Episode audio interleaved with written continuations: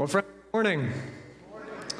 Good morning and welcome to worship at Pleasant Street Christian Reformed Church. My name is Matthew. I'm the senior pastor here. On behalf of all of us, so glad that you could be with us today, whether you are here for the first time or because you're here every single week. It is good to see all of you today.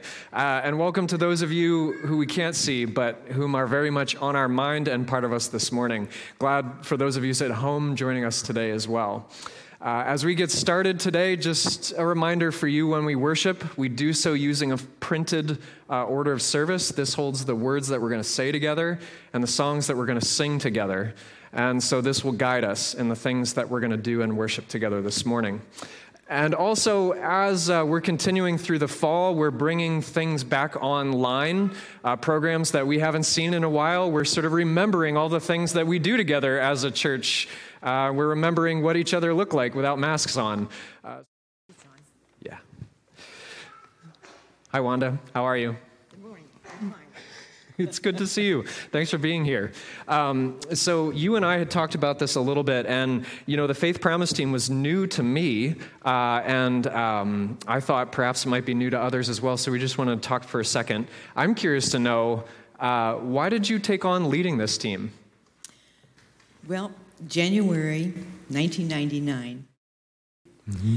At that time, I was asked to be a member of the Faith Promise team. There were several different people who led the team throughout the years. Then there came a time when no one on the team wanted to lead. So I took it on. I felt it was important for our church to continue faith promise giving. Yeah, and you were willing to get out in front of that one for us. Thank you. Thank you. Um, I, so this team, I'm sure you, uh, there's lots of things that are involved, but for all of us, I guess I'm just curious to know, could you help us understand um, why, why is this team, this faith promise work, important for us as a church community? What does it add to our life as a congregation? Faith promise giving increases a congregation's vision for missions, thereby increasing in prayer and financial support. Our purpose is to offer the congregation an effective means to prayerfully consider their part in faithful giving to support our ministries. Mm-hmm. So we now have 12 mission causes. Wow. We started with two. That's amazing. I, I, remember being astounded by that even when we were coming in here, seeing the number of ministries and mission uh, partnerships that we had in the life of our church. So, one of the things that happens is when you get involved in leadership, uh, being involved in serving in ways in the life of our congregation, you get to be up close to the work that God is doing, right? That's part of the reason all of us want to serve in different ways in a church because you get to see the things that God is doing. I'm curious to know for you, Wanda, um, what have you learned about God and uh, or our church as you've been part of this work? I have learned that God is faithful the support always came through. Mm. I want to thank all of those who faithfully are giving to Faith Promise to support our missionaries. I also got to know the missionaries and better understand their needs. Yeah. At our meetings, we enjoy sharing what we have learned from our missionaries. Mm-hmm. They too need encouragement. Mm-hmm. And it's just great to see how God provides and helps us through all of our efforts. Yeah it's good to remember we're part of a much bigger family, right, that, mm-hmm. than what's happening just here in, in our little corner in Whitinsville. That's wonderful. Uh, one last question for you, Wanda. Uh, Faith Promise Sunday is coming up next Sunday, right? Uh, we'll have some missionaries here with us, so that's very exciting. I'm curious to know for all of us, how can we help? First of all, we need to pray for them. They need our prayers. Okay, yeah. And they also appreciate letters, cards, emails, or any type of correspondence. They appreciate hearing from anyone, young or old. Mm-hmm. We would like to add a couple more members to our team, and it is not a big commitment. Mm-hmm. It does require a love for missions. So just let Beth Bowl, Laura McGrath, or me know if you are interested yeah. or if you have any kind of questions. That's great. Thank you so much, Wanda. Yeah.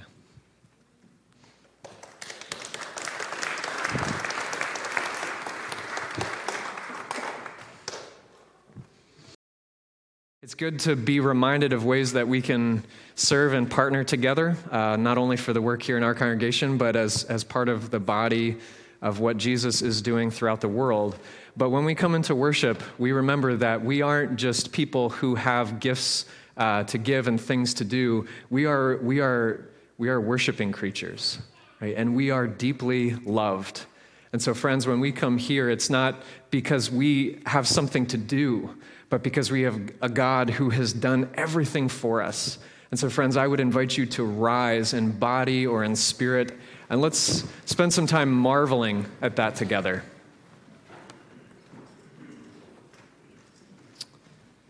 It's our God who calls us to worship with these words from the Psalms and from Romans. Friends, let us worship God in our fortress. Let us confess with our mouths Jesus is Lord and believe in our hearts that God raised him from the dead.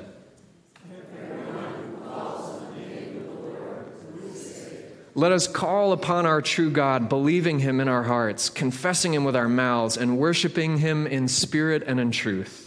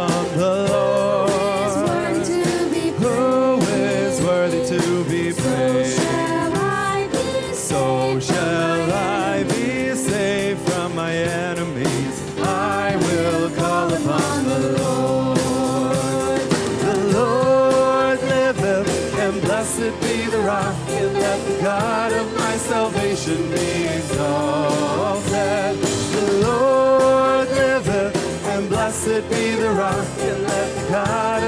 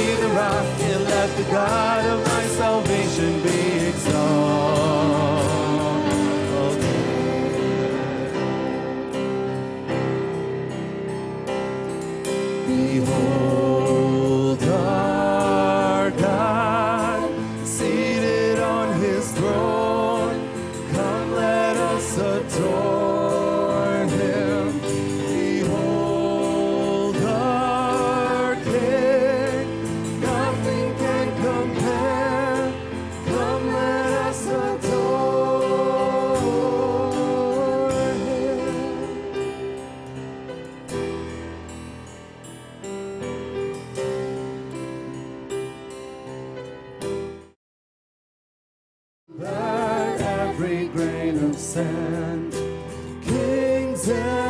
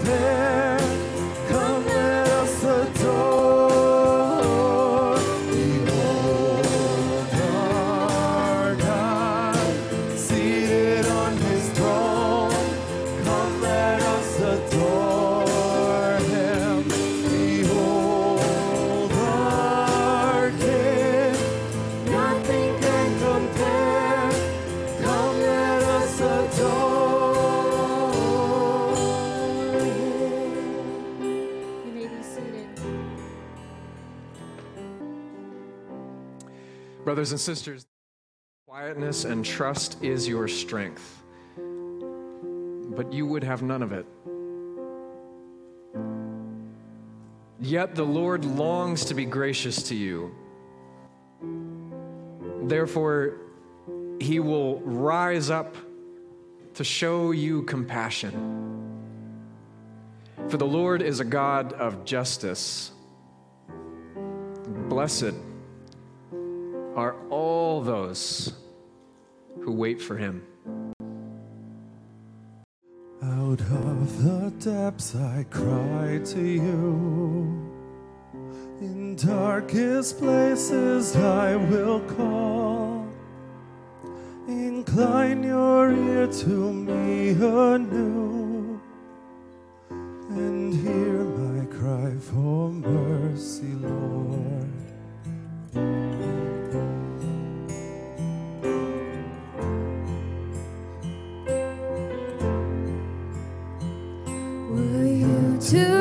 Out my sinful ways. Could I come before your throne? Yet full forgiveness meets my gaze. I stand redeemed by grace alone. I will wait for you.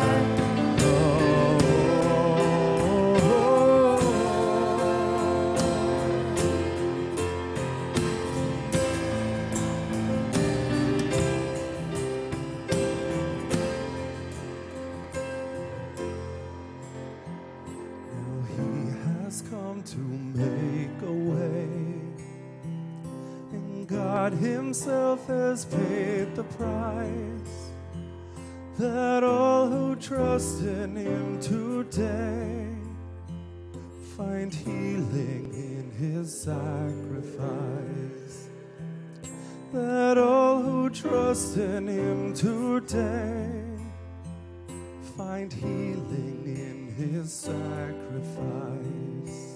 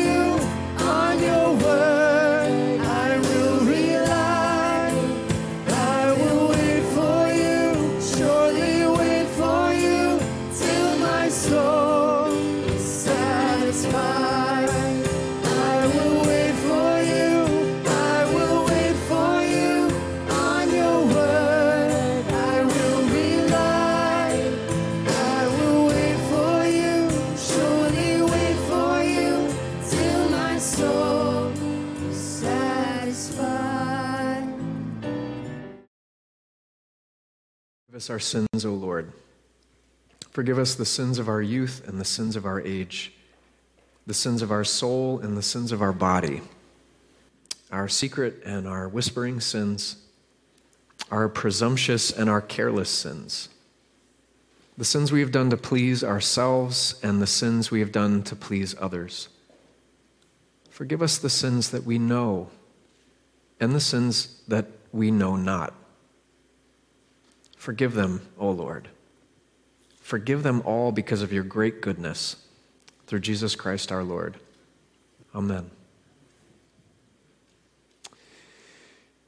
Each and every week, we practice this rhythm of confession because we know that we don't see it on our own. And so God has to demonstrate to us our need of Him. And the same God who has the power to reveal to us our sins is the same God who demonstrates to us over and over again what He's done about it. God demonstrates His own love for us in this. While we were sinners, Christ died for us. Let's say it together. For he has rescued us from the dominion of darkness and brought us into the kingdom of the Son he loves, in whom we have redemption, the forgiveness of sins. Therefore, since we have been justified through faith, we have peace with God through our Lord Jesus Christ. Thanks be to God.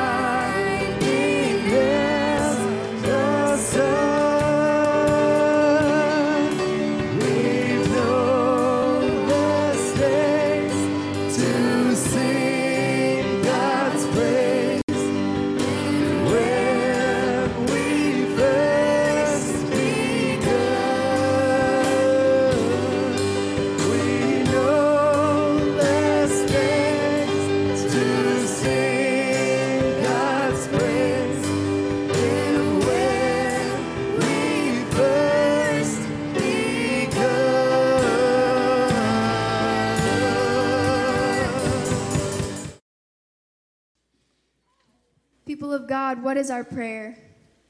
Lord, continue to show us your wonderful, never stopping, never giving up, unbreaking, always and forever love. Amen. The Lord be with you. With you. Good job. Go in peace to love and serve Jesus. Thanks be to God. Good morning, everyone. I'm Emily Fortin. I'm one of the elders here at Pleasant Street, and it's my privilege to lead us in prayer this morning. Um, I based my prayer this morning on Psalm 184. So let us go to God in prayer. We exalt you, O God, our King. We praise your name forever and ever. Great are you, Lord, and most worthy of praise. We cannot fathom your greatness, your creation, majestic mountains, and vibrant colors of fall only give us a small glimpse of your infinite greatness. Throughout the 125 year history of this church, we have heard stories of your faithfulness and your awesome works. We will meditate on your wonderful works and we will proclaim your great deeds. Sometimes we are distracted by the frustrations of daily life. Help us, O Lord, to focus on celebrating your abundant goodness and joyfully singing of your righteousness. You are gracious and compassionate, slow to anger, and rich in love. We desperately need your forgiveness. We thank you for being good to all, for sending your Son to bring us salvation. All your works praise you, Lord. We, your faithful people, extol you. Help us to tell of the glory of your kingdom and speak of your might, so that all people may know of your mighty acts and the glorious splendor of your kingdom. Your kingdom is an everlasting kingdom, and your dominion endures through all generations. You, O Lord, are trustworthy in all you promise, and faithful in all you do. You, O Lord, uphold all who fall and lift up all who are bowed down. We ask that you be with those in our congregation who are struggling, those who have recently lost loved ones, those with physical ailments, and those who are stuck in their homes. You open your hand and satisfy the desires of all living things. You are righteous in all your ways and faithful in all you do. We may not understand why you do what you do, but help us to trust. You are near to all who call to you. Help to help us not to rely on ourselves, but to tune our hearts to yours. You fulfill the desires of those who fear you, and you watch over those who love you. Let every creature praise your holy name forever and ever. Amen. Good morning. The Lord be with you. This morning's reading will be from Jonah 1:17 to Jonah 2 verse 20. Now the Lord provided a huge fish to swallow Jonah, and Jonah was in the belly of the fish 3 days and 3 nights. From inside the fish Jonah prayed to the Lord his God, and he said, in my distress, I called to the Lord, and he answered me. From deep in the realm of the dead, I called for help, and you listened to my cry. You hurled me into the depths, into the very heart of the seas, and the currents swirled about me. All your waves and breakers swept over me. I said, I have been banished from your sight, yet I will look again toward your holy temple. The engulfing waters threatened me, the deep surrounded me. Seaweed was wrapped around my head. To the roots of the mountains I sank down. The earth beneath barred me in forever. But you, Lord my God, brought my life up from the pit. When my life was ebbing away, I remembered you, Lord, and my prayer rose to you, to your holy temple. Those who cling to worthless idols turn away from God's love for them. But I, with shouts of grateful praise, will sacrifice to you.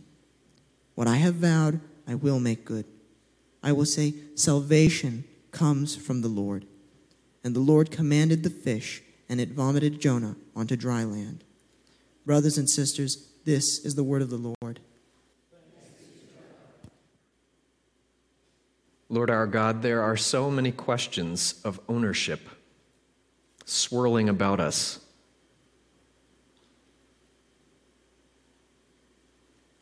There are so many questions about who we are. So many people are wondering who belongs where and what belongs to whom. And we count ourselves among them. we see ourselves among all those in our world today who want to know who are we?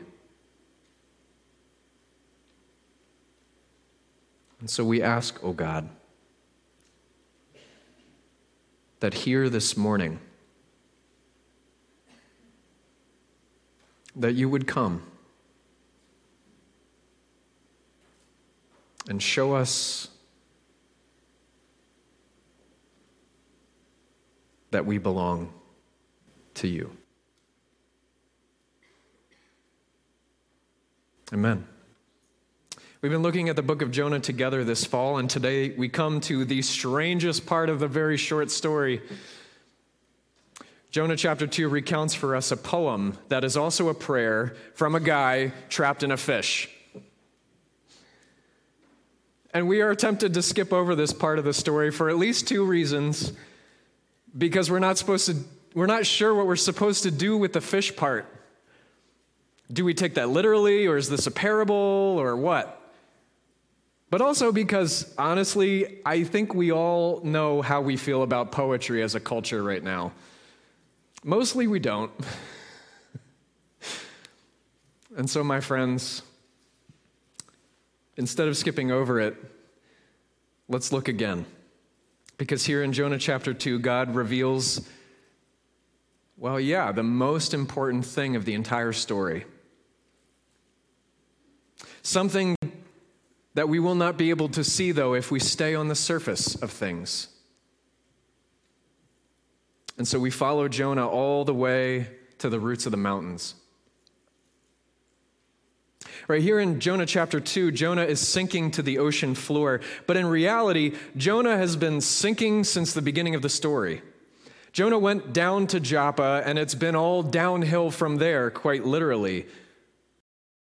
This is not just like a depth report on a submarine, it's poetry. Right? And so, poetry, among other things, helps us to look beneath the surface Right? And this poetry shows us that there's something more happening here. Jonah tells us that he isn't just sinking, spiritually, he is drowning. It's not the storm that scares him, but when he is interpreting for us what's happening, it's really the shame of having abandoned God that seems to wash over him again and again. It's not being in the middle of a dark ocean that is pressing on him, but it's the judgment of God that threatens to wrap around him and entangle him like seaweed. And Jonah doesn't land on the ocean floor. What he says is, I am being imprisoned behind sandbars, if you will. He is at the bottom of the world in the place of the dead called Sheol. You see, when people like Jonah conceptualized the world, they imagined that the earth sat on top of water. Right? And beneath the earth are the waters of chaos and death called Sheol, the place of the dead. And, and the mountains are like great pilings that go all the way into Sheol. And they anchor the earth above the waters like a dock on a lake. And so when Jonah says that he goes to Sheol, he means that God has taken him to the very lowest place in the universe. God takes Jonah to the very bottom of the world, to the roots of the mountains, if you will. And here, far beneath the surface of the world, Jonah is, of all things, having an identity crisis. And Jonah is meeting God. Wait a minute, what do you mean Jonah is meeting God? I mean, isn't Jonah a prophet who hears from God? I mean, isn't Jonah a circumcised Israelite? Isn't Jonah a regular active member of the temple community? Oh, yeah. And that's why this is so important. Do you remember the questions that the uh, sailors asked Jonah a couple of weeks ago? They're in the thick of this storm. The wind is howling, and they ask Jonah very interesting questions. They ask, What work do you do? Where do you come from? What is your country? What people do you belong to? And it occurs to me that those are identity questions. They're asking Jonah, Who are you? What makes your life tick? And because everybody in their world knew that it was your God who defined you, the first question that they're asking, What do you do? is not so much the way that we would ask, So what line of work are you in? But it's more fundamentally like, What God do you serve? And if Jonah is going to answer those questions in the order that he receives them, the way that he might have learned it in catechism school as a Hebrew boy, what's the first thing that he should say? That I am a prophet of the living God who speaks for the living God. I worship in the presence of the living God who parted the Red Sea and gave Abraham and Sarah new names and a child. Because of this, I am a Hebrew. But that's not what Jonah says. When the, when the pagan sailors ask him, Who are you?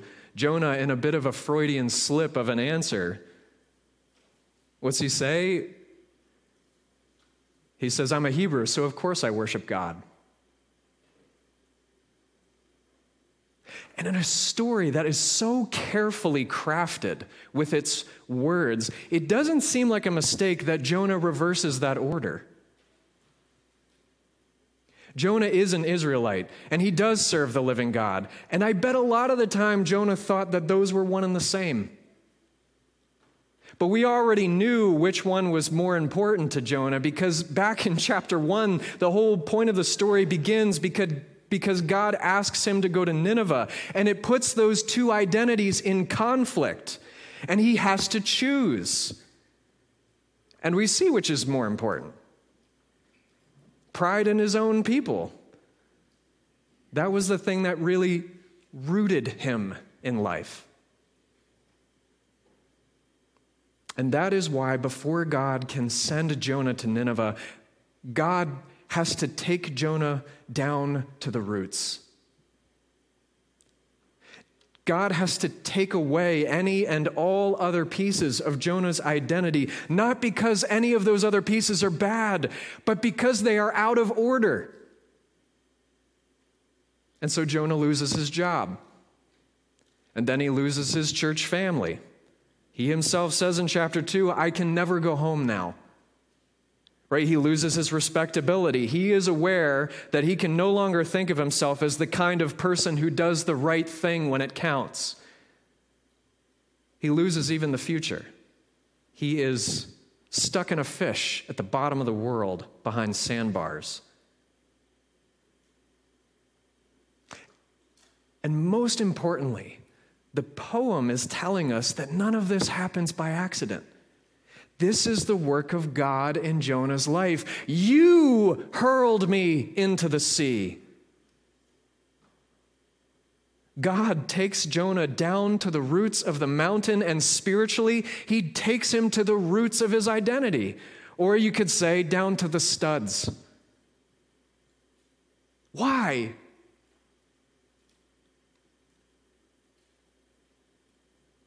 It's often said that you don't realize that God is all you need until God is all you have. And so last weekend, a number of us gathered on Saturday to celebrate 125 years. Many of you were, were here for that. We celebrated God's faithfulness and we remembered.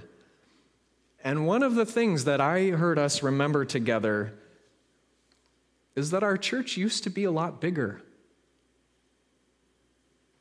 we didn't dwell on it, right? We weren't there to lament that. It sort of came up as an aside. Did you notice that? It, it popped up along the way, here and there. Remember when we had two services, right? Remember when the aisles were so full of folding chairs you couldn't even move? Re- remember when people had to take turns alphabetically sitting in the basement? And of course, looking back sort of woke us up to the fact that we are a lot fewer these days. And we are in good company because it turns out there's a lot of people looking around at North America on the whole and noticing that the church is a lot smaller than it used to be. 20 years ago, 69% of Americans had a church that they called home. Today it's 47%.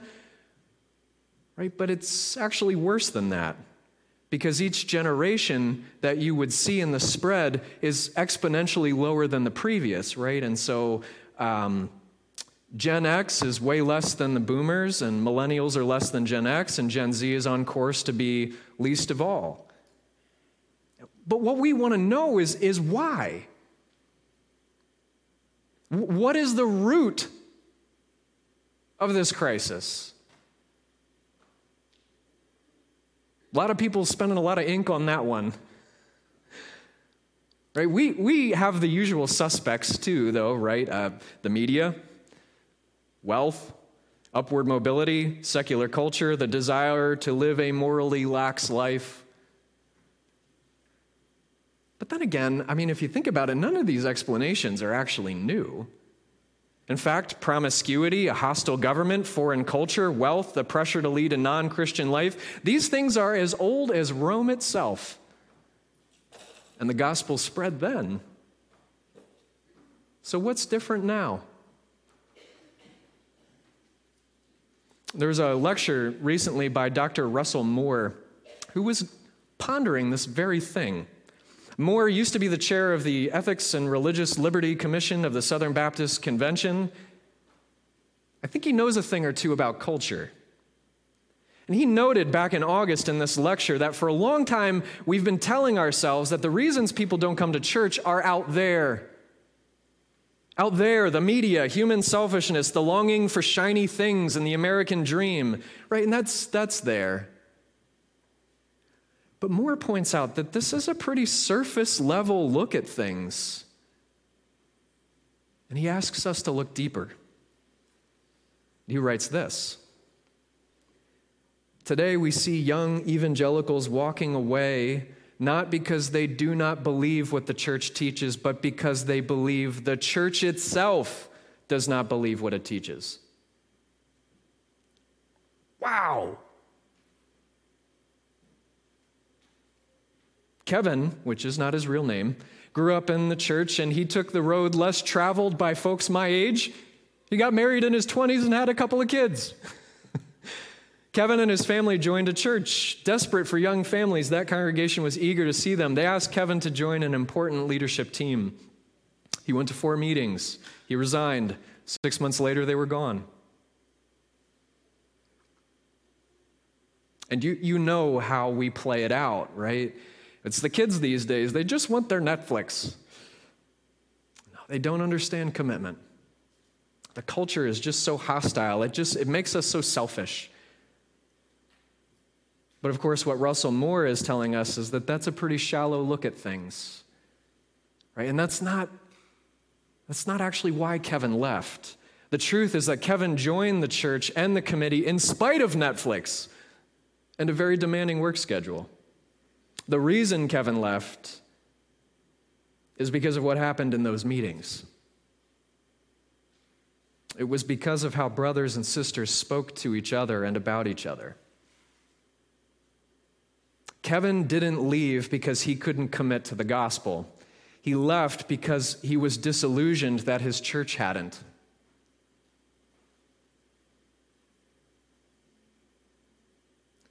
Friends, there will always be people who want to live their best life now. But as Moore points out, the reason so many people have left church today well, it's not that they can't believe in the gospel of Jesus Christ. It's not because this guy gets eaten by a fish. It's because when they look at how we treat each other and how we speak about people who are different than us, when they see how we spend our money and our time, they're pretty sure that we don't. Our belief in the gospel has not gone nearly deep enough. It has not gone down yet to the roots of our identity. We all know that God has stretched across time and space to be with us. He was born like we are. He lived. He endured rejection. He suffered. He died. He wanted to be near each and every one of us that desperately. We have been baptized into this reality. It's just not all that important. Our problem, my friends, is not that we are bad dogs who need better obedience training. It's really not. The problem is deeper. The problem is that we love something else besides the news that God loves us. And honestly, there's a lot of people that can see it. The question is can we? We could see way back at the beginning of this book that Jonah's identity was out of order. From the, the moment he fled the Temple Mount and went down to Joppa, we knew that something wasn't right in how Jonah ordered his sense of himself. But Jonah needs to see it.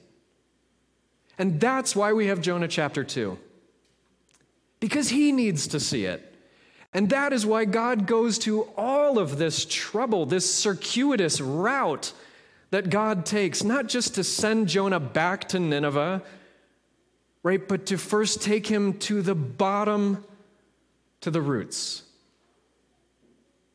You know, as Jonah sinks, he begins to realize some things about himself that it seems weren't clear before.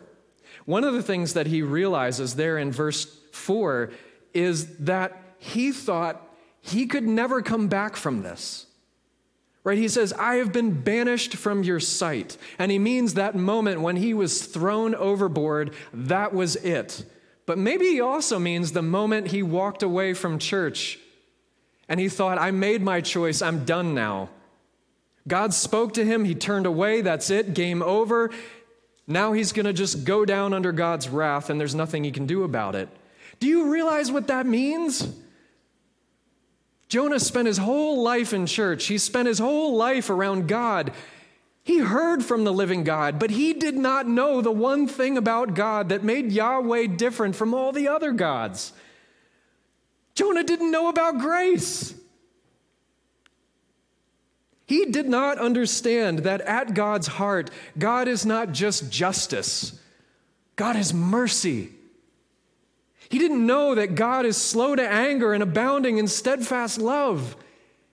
He didn't know about all the gracious and merciful things that God had been doing throughout his history were exactly that, not owed to anyone, but a simple and pure gift. But it's there in the depths of the ocean, at the bottom of the world, that God takes everything else away from Jonah his job, his membership, his life. And Jonah discovers something that is true at the bottom of the world that has nothing to do with him. That being an Israelite wasn't about Jonah's loyalty. It wasn't about his religious performance. It wasn't about making sure he had the right views on things or the right affiliations in his world. It wasn't about how well Jonah heard and followed the voice of God. It wasn't about him at all. Jonah discovers at the bottom of the world that there is something true beneath all of that. That salvation belongs to God. It belongs to God.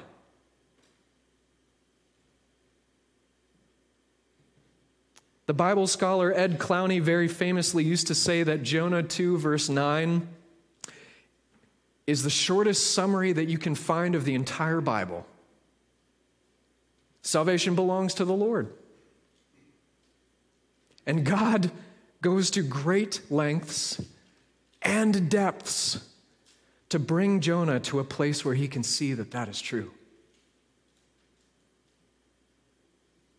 In Matthew chapter 14, Jesus uh, sends his disciples out in a boat, and then he catches up to them by walking on water.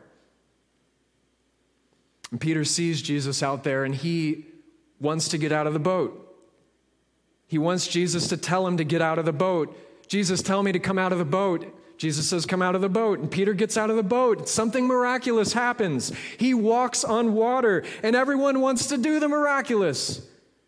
Everyone wants to walk on the surface.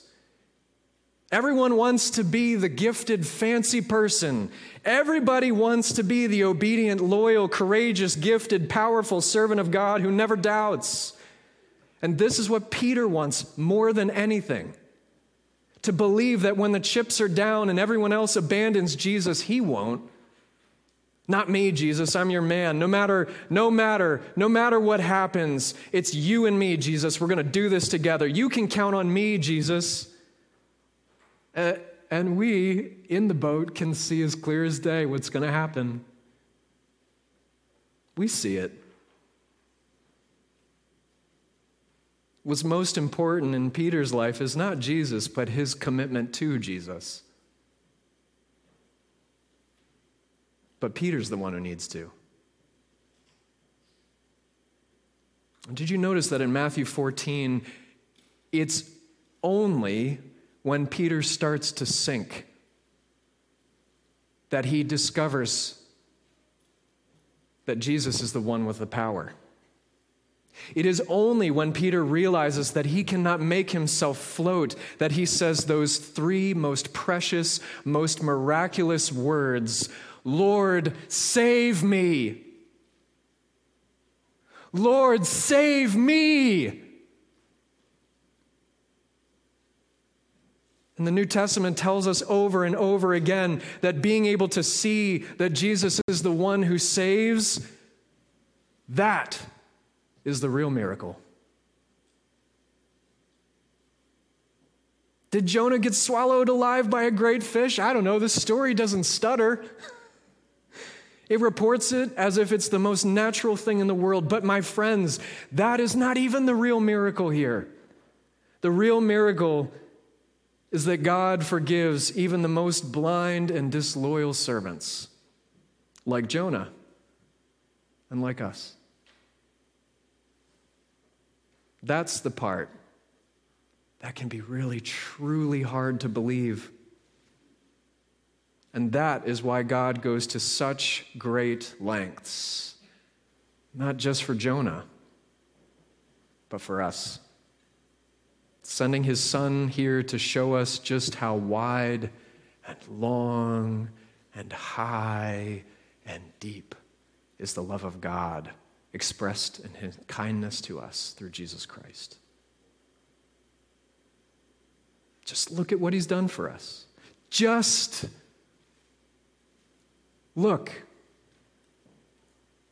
Just look and behold the grace of your God. Look and let it sink in. In the name of the Father, and the Son, and the Holy Spirit.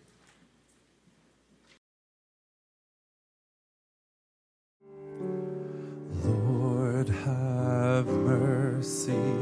Christ, have mercy. Hear our cry and heal our land. Let kindness lead us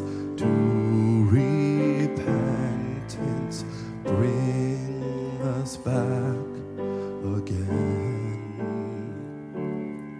For your name is great and your heart is grace.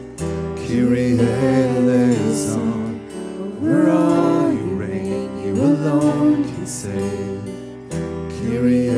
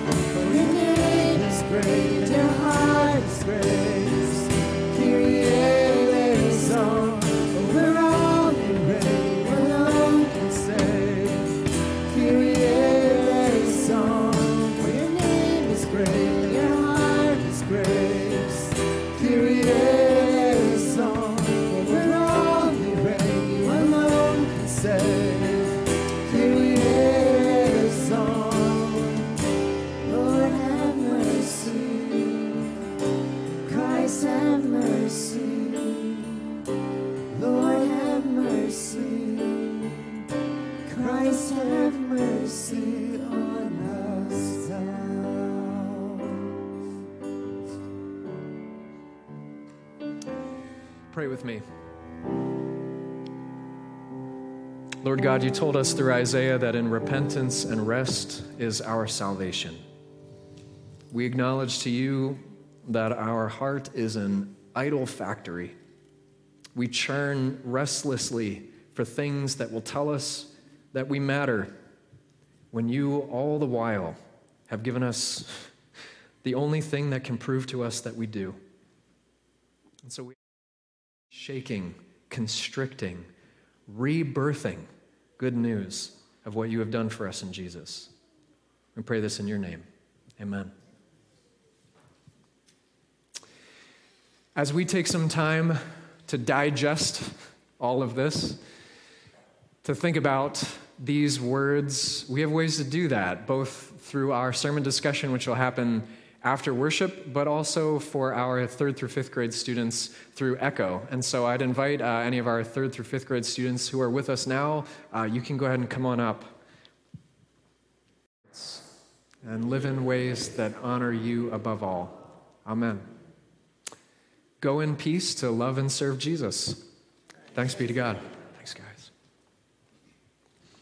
We continue our response to God also by singing, offering up prayers, and offering up some of what God has entrusted to us of our, our, our money uh, for the work of our church and ministries that we partner with. We're not able to do that by passing baskets, but we are still contributing both through uh, donations that you can put in the box in the front, giving online, or dropping checks off during the week. Having done that together now, I'd invite you, friends, to rise. Friends, the Lord bless you and keep you. The Lord make his face to shine upon you and be gracious to you. The Lord turn his face toward you and give you his peace. Amen. Let's go singing.